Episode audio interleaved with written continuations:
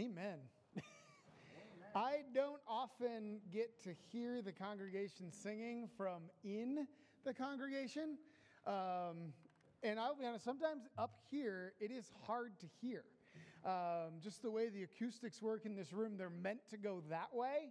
Um, and so, sitting right over there, listening to this congregation singing today, I just want to say, is a joy. Such a joy.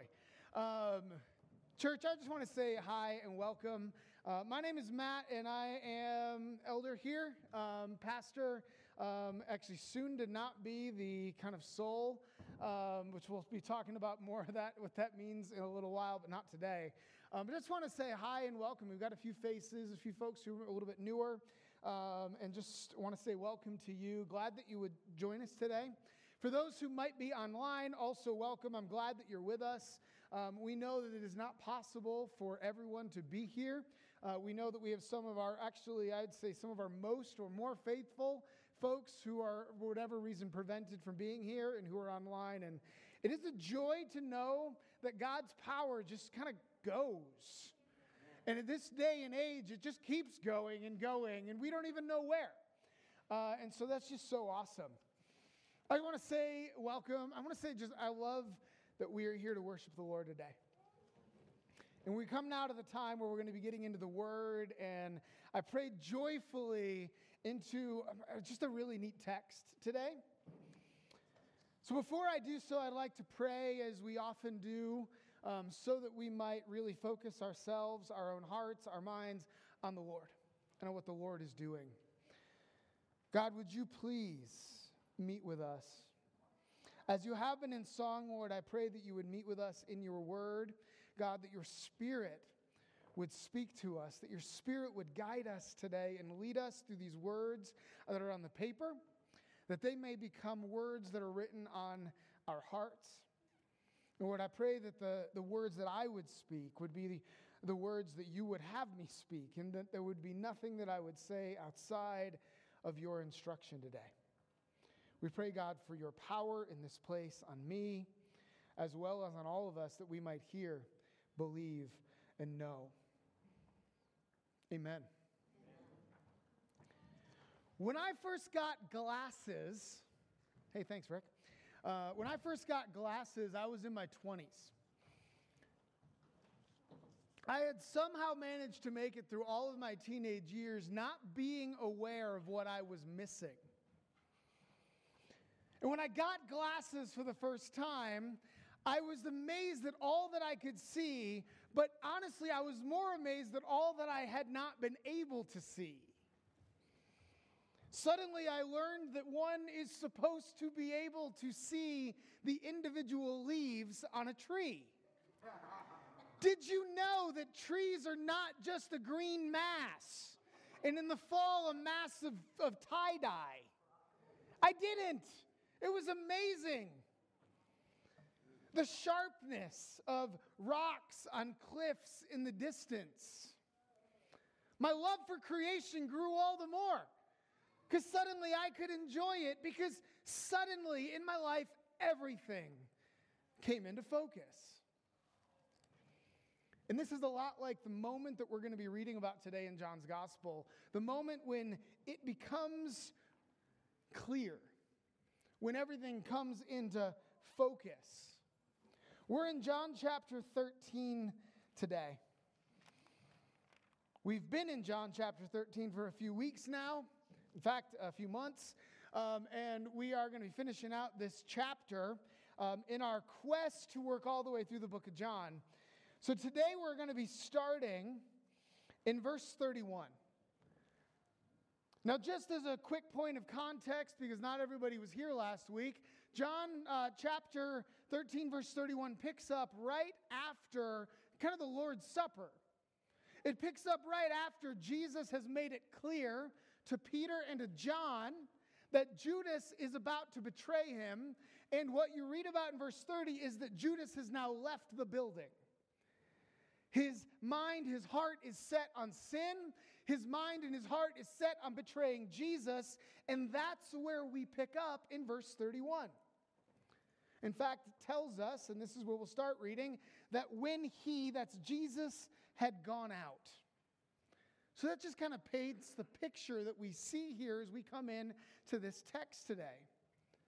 Because it's very much what's that? When Judas is gone. Did I say Peter? Jesus? Oh, Jesus is not gone. I am thankful for my wife. Judas is gone. Jesus is there with his disciples. Wow, this might be a long morning. Who knows? So it says, when he had gone out, that's Judas, Jesus said, Now is the Son of Man glorified, and God is glorified in him. If God is glorified in him, God will also glorify him in himself and glorify him at once. Little children, yet a little while I'm with you. You seek me, and just as I said to the Jews, so now I also say to you, where I am going, you cannot come. A new commandment I give you, that you love one another just as I have loved you. You also are to love one another. By this, all people will know that you are my disciples if you have love for one another. Simon Peter said to him, Lord, where are you going? Jesus answered him, Where I'm going, you cannot follow me now, but you will follow afterward. Peter said to him, Lord, why can I not follow you now? I will lay down my life for you. Jesus answered, Will you lay down your life for me? Truly, truly, I say to you, the rooster will not crow till you have denied me three times.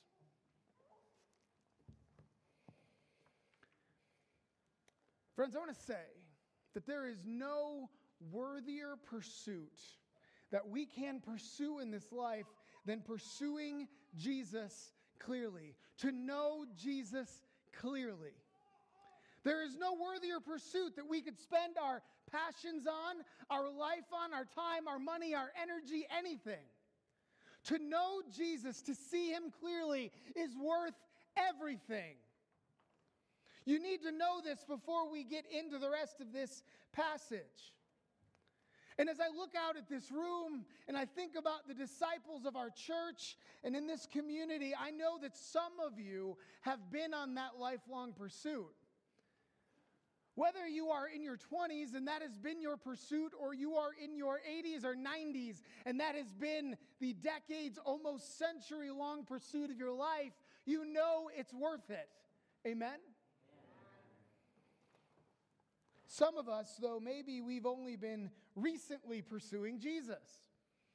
Maybe we've only recently in our lives begun to pursue Jesus clearly, to know Him and to understand what He said and taught and what He wants for us. To you, I say amen as well, right? Because even if you've only been on this journey a short time, there is more to come. In fact, friends, there is an eternity to come if you would give your life to this pursuit. Maybe you're one who could not care less about this Jesus. Maybe you are one who's sitting here today because someone dragged you here and made you come, and if you had your way, you would still be in bed sleeping last night's hangover off. To you, I want to share something with you. My prayer for you is that you would become someone who would pursue this Jesus. That you would pursue this one who has done nothing in eternity, really, but pursue you for the glory of God. Okay? Friends, I don't know where each one of you are today, but I imagine you are somewhere in this spectrum. I remember when I first got my glasses. I said to myself as I got into my car to drive home, I should have done this sooner.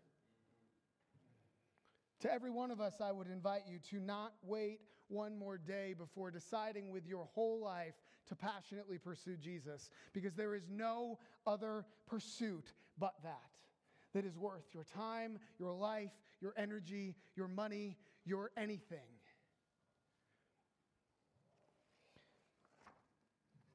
My hope for us today is that we would see Jesus clearly. Now, I'm going to be honest, to see Jesus clearly takes more than 35 minutes on a Sunday morning. But that we might see how Peter saw Jesus clearly in this, this day. And so, what we're going to do, we're going to look at first the glory of God because that's what this whole passage is bathed in. And then we're going to land in this Peter part of the passage and see exactly what it looks like for Peter when sudden clear when, when clarity comes to him, when suddenly it all makes sense, but that he's still missing a few crucial pieces, and we're going to look at what those few crucial pieces are. So I want to start today in the glory of God. And we're going to look at a few things that we can see in this. So starting in verse 31, let me just read this for us again. It says, When he had gone out, Jesus said, Now is the Son of Man glorified, and God is also glorified in him. Now, let me tell you that Jesus' glory, this is what you might write down if you're taking notes. Jesus' glory is best seen in his work on the cross. Jesus' glory is best seen in his work on the cross. In other words, the cross reveals the glory of Christ. Now, if you endeavor to do some Bible study, one of the things that you may do is you may start with the Bible you usually use. For me, that's the ESV. And then you might think, hey, what uh, other translations are there? What other words might I find? And you might open the King James Version or the NIV or the CEV or any number of other translations. They're not all created equal, but they're all also mostly pretty good.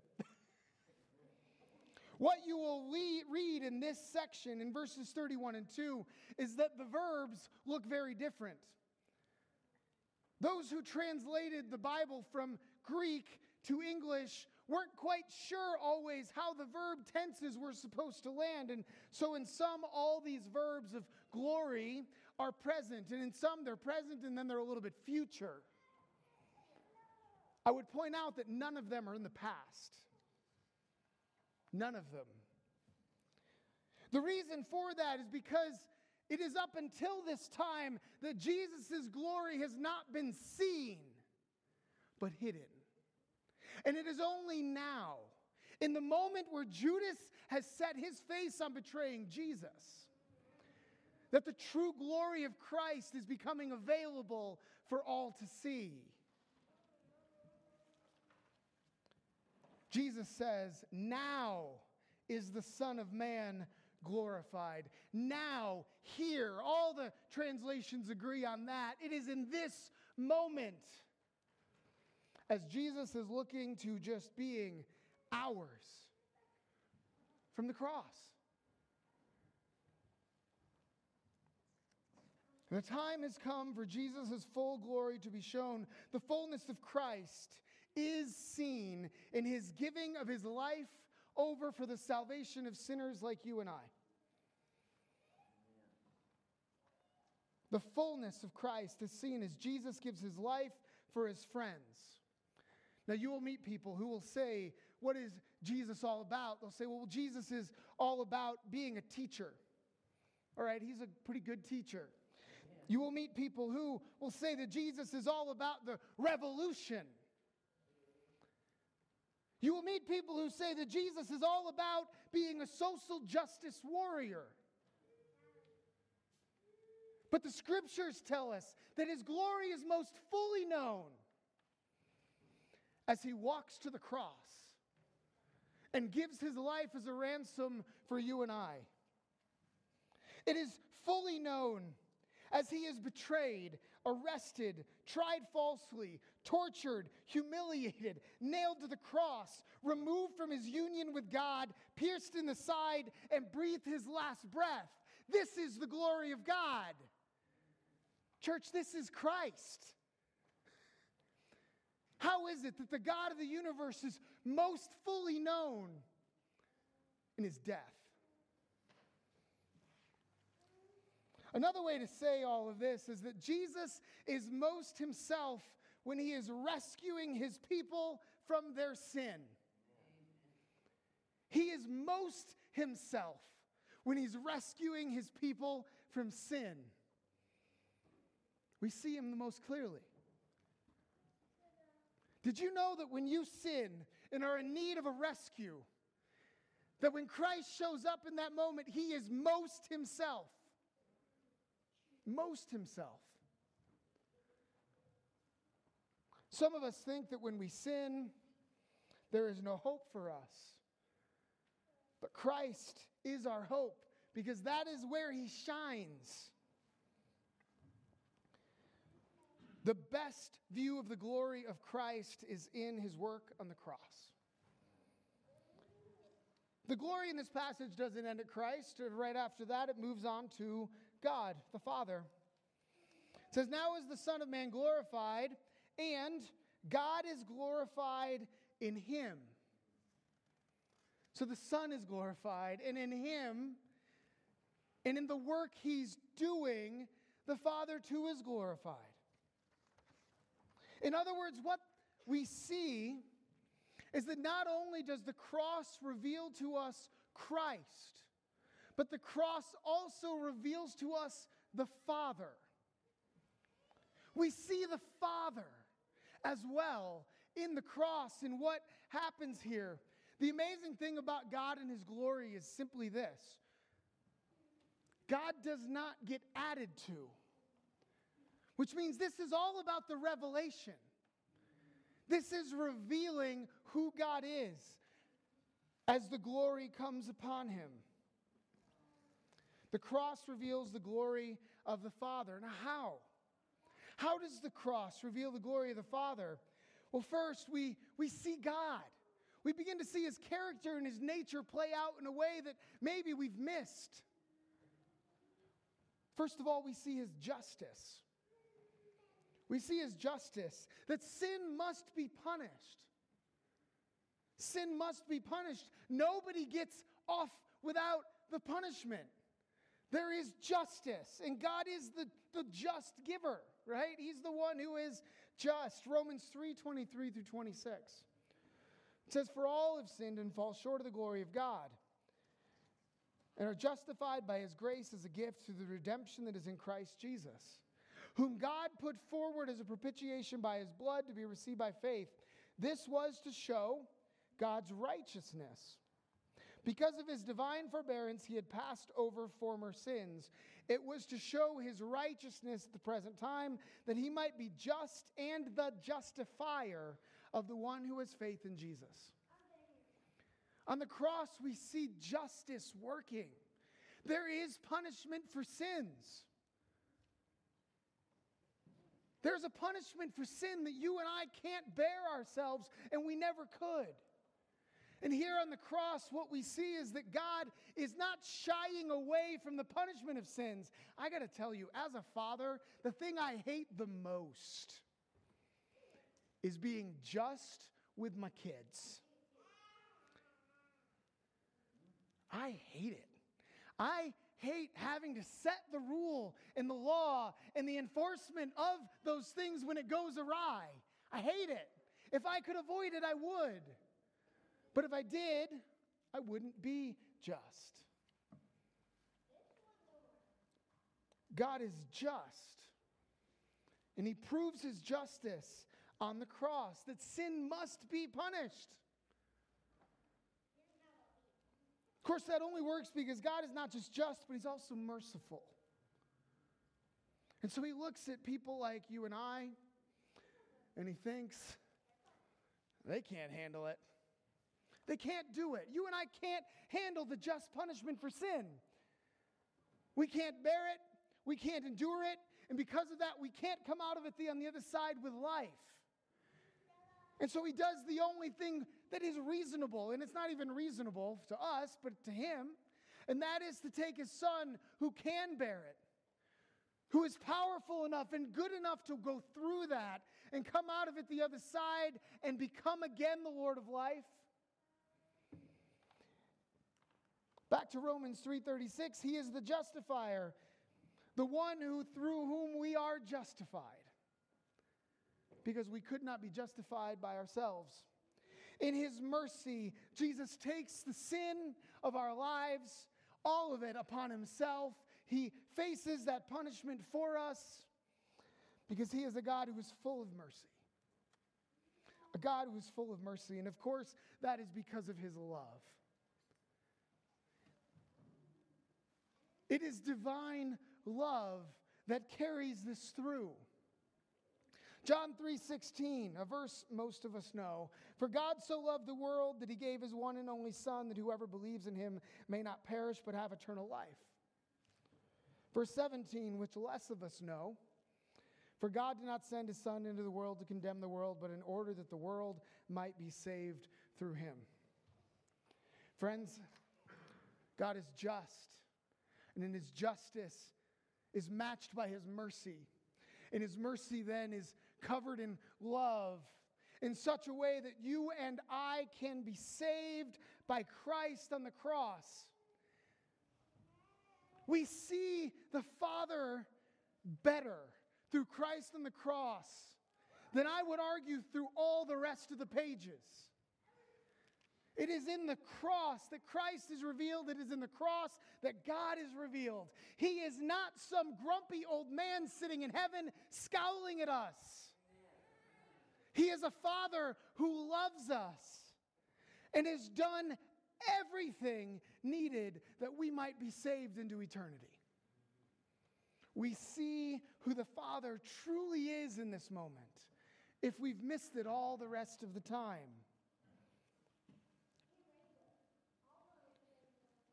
So we see Christ, the Son, glorified. We see the Father glorified.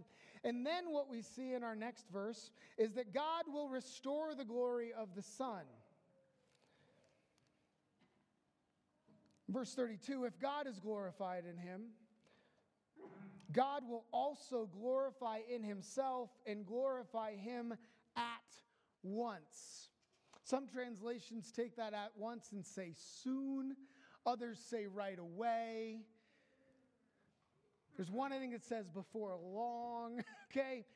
The idea here is that because Christ is glorified, because we see him for who he is, because we see God for who God is, God will then glorify the Son and do it soon. Now, the interesting thing here is this last glorify in the Greek is in the future tense. So the first two are already happening simultaneously. They're present. The next one is future, but we're told it's not a distant future, it's a now future. It's a now future, is in like, you know, the next day, the next short amount of time. God will restore the glory of the Son. See, when glory is used in that future tense, it actually is about restoration. The first two glories are about revealing, they show us who they are, who God is, who Christ is. In this, though, he is restored. And, friends, what is Christ restored to? First, the Son will be restored to life. He is going to his death, but the Father will restore him to life. How soon? Soon. In fact, in four days from this moment, he will be raised to new life. The Lord of life gets his life back, it is restored to him. Second, how is the Father going to restore the glory of the Son? By bringing him to the right hand of Him, of God. And so not only is Christ's life restored, but his position is restored. Hebrews 1 3 through 4. After making purification for sins, he sat down at the right hand of the majesty on high. Having become as much superior to angels as the name he has inherited is more excellent than theirs. The Son is restored to his position of glory at the Father's right hand.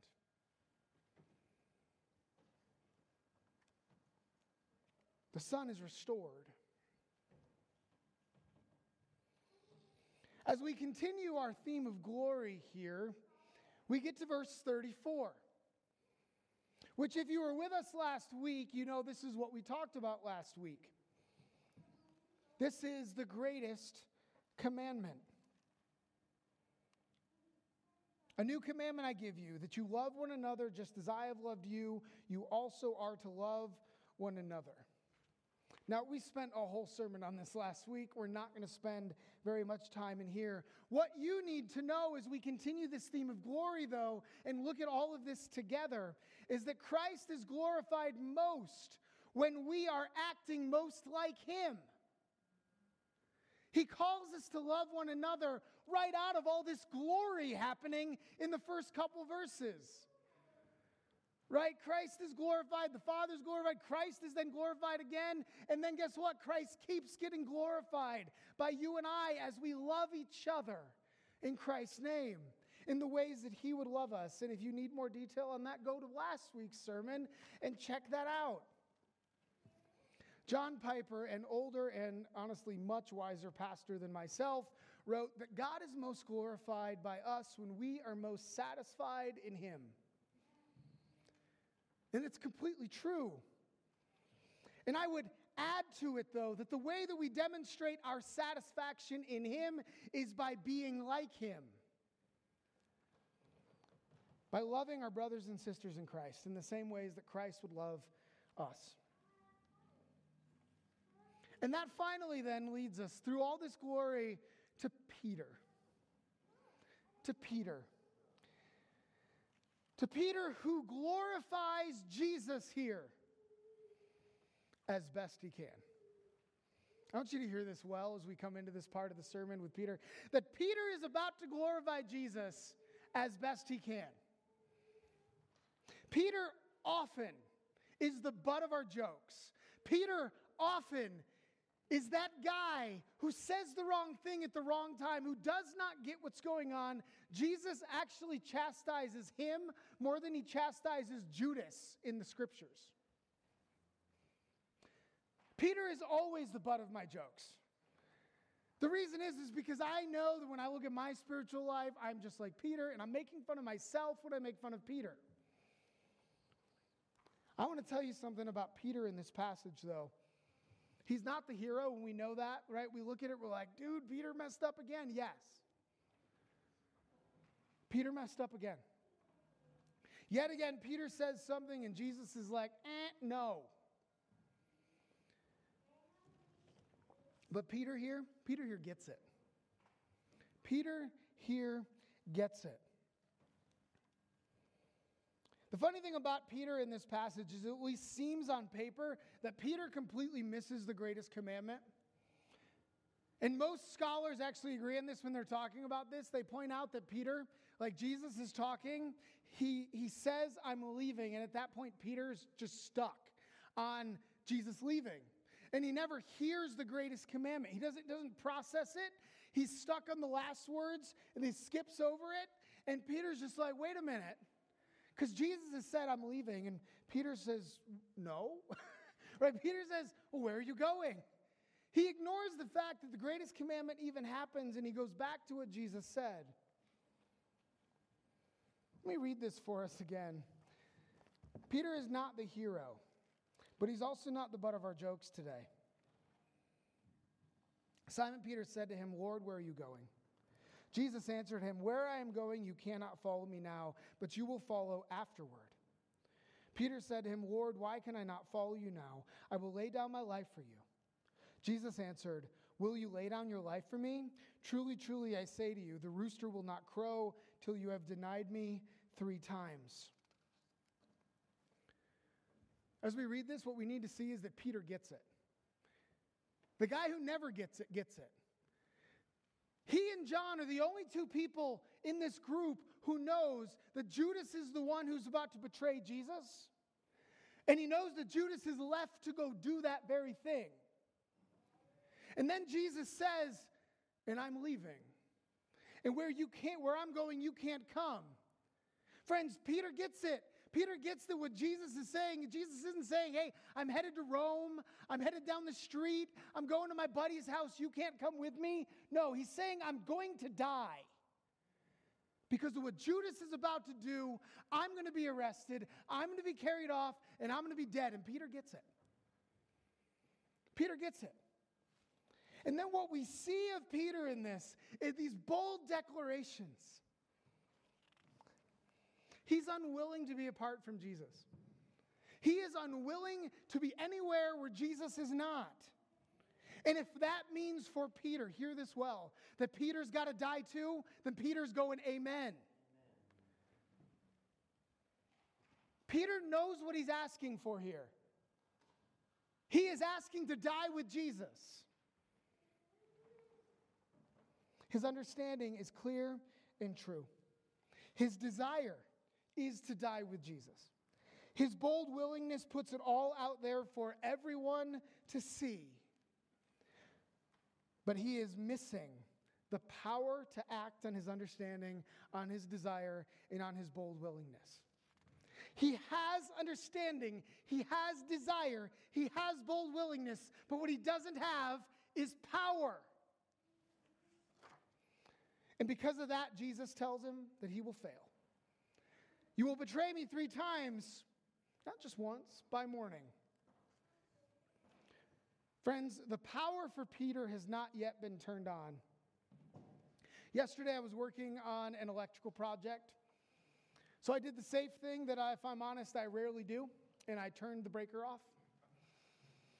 Not only that, but I had no idea what the electrical in this house that I was working on was doing, so I actually turned the master breaker off as well. I did my work, I rewired, I did what I needed to do to make it all safe and, and get everything working just fine. And then I went and I turned the breaker back on, and nothing. If you ever done electrical work or plumbing work, that's my bane. You know that there are moments where you do everything and suddenly you just don't know why it's not working. And so I, you know, I retrace the lines, make sure I worked on the right thing. I check my work, make sure it's all wired right, and that everything's and everything looks great. And about the time when I'm kind of freaking out about not knowing what to do, Betsy looks over and she says, Did you turn both breakers on? and I hadn't. Did you know that everything can be right? But if you're not attached to the power, you get nothing? You get nothing. Friends, you need to hear this because this is too many of us. This is too many of us. We have the understanding of who Jesus is and what he requires of us. We have the understanding, we have the knowledge. We are Bible scholars. We have a desire to glorify God. There's this part of us that's sitting there going, Lord, I want to glorify you with my life in some way. We may even have a bold willingness to do it all, a bold willingness that causes us to go out the door to do what we need to do. But when all comes down to it, we are absolutely powerless to act on his understanding, on desire, and our boldness. We are powerless. So we look at Peter. We say, well, Peter had understanding, Peter had desire, he had a bold willingness to go and die. And yet Jesus says, no, Peter, you can't do it. You can't do it.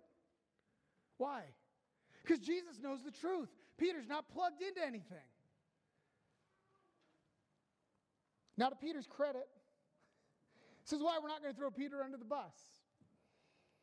To Peter's credit, there is no cross to live in. There is no cross of Christ yet. There is no Jesus having died on the cross yet. There is none of that. 1 Corinthians 1 22 through 25 says, But we preach Christ crucified, a stumbling block to Jews and folly to the Gentiles. Hear that. To the rest of the world, this is nuts. It's ridiculous that you and I would give our Sunday mornings up for this, to give our lives, our pursuit up for this. Verse 24, but to those who are called, both Jews and Greeks, Greeks, Christ, the power of God and the wisdom of God.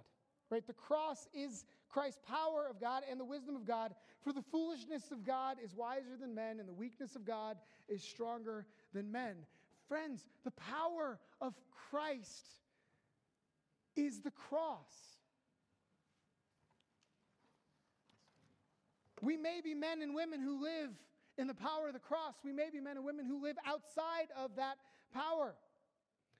Those who live in the power of Christ, hear this. They are, they are people, who, if you live in the power of the cross, who know that there is no power, no ruler, no person, no sin, no trouble that can take them away from their salvation in Christ Jesus. There is nothing. And if you live in the power of the cross, you know that. And you live out of that. There is nothing. To live in the power of the cross is to live in boldness for Christ, not just in the word, as Peter did, but also in deed. Those of us who live in the power of Christ are going to actually do the excited things we get excited about. Those who live in the power of cross, and Christian, you may need to hear this today. They are people who seek to put to death the sin in their lives and the sin in the lives of others that they love. I cannot look at my brothers in Christ and see sin and think, oh well, because the cross rules. I can't look at my own life and see clear sin and think, eh, it'll be okay. No. If we are people who are living in the power of the cross and we look to Christ who was crucified so that sin would be put to death, then we too are people who are going to do our best to put sin to death. So Peter's without the cross. Jesus knows this, and by the way, it's no fault of Peter, right? It hasn't happened yet. Number two, what's Peter missing? Peter is missing the Holy Spirit. Peter's missing the Holy Spirit. John 14, 15 through 17. Now, as a preview, if you've been with us for any amount of time, you know we'll get to that verse in, it's about, you know, what, 14, 15 verses away sometime next year. Uh, right? Really, I mean, we'll get to it in, I think it's three weeks. But um, what we see in John 14, 15 through 17 is Jesus promises the Holy Spirit, the one who will come and help, who will empower. Well, Peter's making these bold declarations, and Jesus is like, Peter, I wish it was true, but you don't have the ability yet. I haven't given it to you. So let me say about this that as Christians who are full of the Holy Spirit, right, we're going to talk about this in a couple weeks. That's a, you should come back. We should not be living in our own strength and our own power. Peter in this passage is. He's in his own strength, and his own, own power. As Christians, we are called to live in the Spirit's power of our lives, to follow where the Spirit would lead us, to go where He would go, to do the things that He calls us to do. And, friends, I want to tell you this Christ would not have promised the Spirit for us if living with the Spirit and in the Spirit was optional. Not only is Peter not plugged into the cross, he's not plugged into the Holy Spirit. Lastly, what's missing? from Peter. What's missing from Peter? Friends, the church is missing from Peter. See, Christ calls Peter to be the head of the church, but it hasn't happened yet. And so here you have Peter who's trying to do this on his own. It's not even trying to do it with his disciples. When Peter ultimately fails three times, is he around any of his brothers in Christ? He is standing by himself in the dark. Each time that Peter denies Jesus, his brothers are nowhere to be seen. His community, those who would lift him up, prop him up, and say, Hey, Peter, wait a minute, dude, you already did it once. Don't do it again. In the same way that the church now might encourage one another, to build each other up, to push each other to greatness in the glory of Christ. Peter didn't have that. Ephesians 4 11 through 15. And he gave the apostles, the prophets, the evangelists, the shepherds, and the teachers to equip the saints for the work of ministry, for building up the body of Christ until we all attain to the unity of the faith and to the knowledge of the Son of God, to mature manhood, to the measure of the stature of the fullness of Christ, so that we may no longer be children tossed to and fro by the waves and carried about by every wind of doctrine by human cunning, by craftiness, and deceitful schemes. Rather, speaking the truth in love, we are to grow up in every way into Him who is at the head, into Christ. Christians, I have met people who proclaim to be Christians who think they have no need for the church, who think that they're good on their own. Despite the fact that scripture right here in Ephesians 4 tells us that, that God has called the church together for the purpose of equipping and training up until we have made to the measure the full stature of Christ. So let me tell you this, Christian, you don't need the church if you have somehow attained the full measure of the stature of Christ. I mean, is that any of us? It's not me. I need you guys more than you need me, probably. Some of us, though, the living or trying to live in the power of the cross, full of the Holy Spirit, have neglected the church of God, and it is a detriment not only to themselves, but to the very church. Because when you leave, when you go out on your own, what that does is it takes you away from those who need you. It's selfishness to decide that you do not need the church. So I need to say something real quick here. For some of us, this might be preaching to the choir, but for others of us, let's just be honest. We moved to online services months ago. And there are some people that we have not seen since. They say they're going to come back. Your pastor doesn't believe you. Now, that does not include those who need to be gone, right? We have people who've had surgery recently. We have people who are in medical trouble. We have people who legitimately do not, should not, or could not be here. Amen. Take care of yourself. But what I see in some of us, though, is this they're gone for a week and they're online and it's great. And then others are like crickets in the wind. There's nothing there. Now, let me also say this. If you are someone online, I guess I'm speaking to the online people right now. If you are online and you don't live here in this community, or if you do, you need to be a part of a church. If that's our church, amen. If you're here in town, come be a part of this if you can. Let us know you're there so we know that you're a part of it. If you do not live in this community, then I want to charge you to go to church where you live. I do. I want to charge you to fall in love, to become a part of a local body of believers that need you and that you need, to be built up and to grow if you need help doing that, talking online people, I guess, still, we got a contact link on our webpage, cal- calvarylahana.org. Hit that, put your name in, say, I need help finding a church. I live here. I'll go out of my way to help you find a church wherever you live. We need the church. Our people need the church. We need each other. Peter does not have he does not have the cross. He does not have the Holy Spirit. He does not have the church. And what happens to him? He fails and he falls. The scary thing about Peter is that his story could be any one of ours.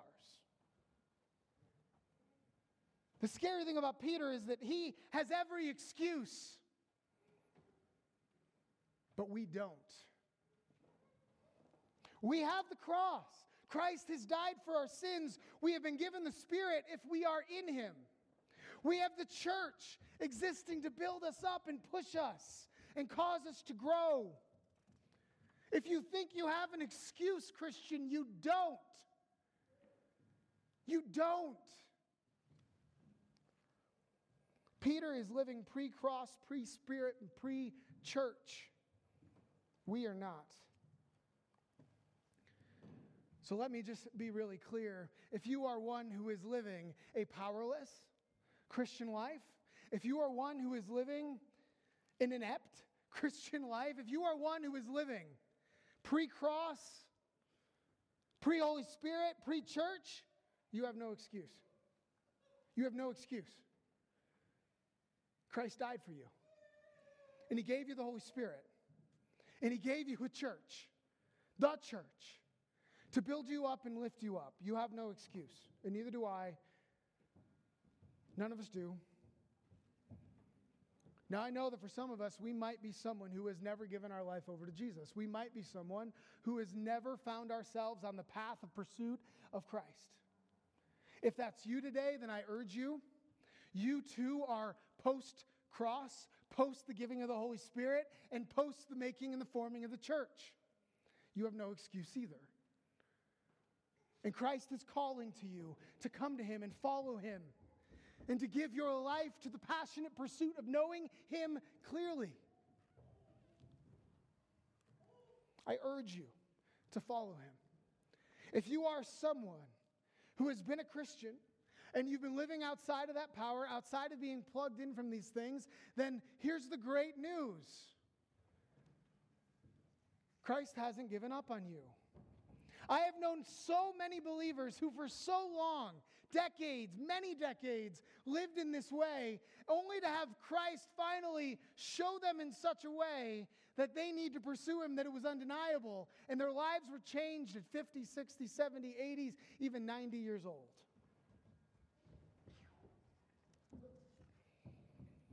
As we come into the time of communion today, my invitation for you is to contemplate this.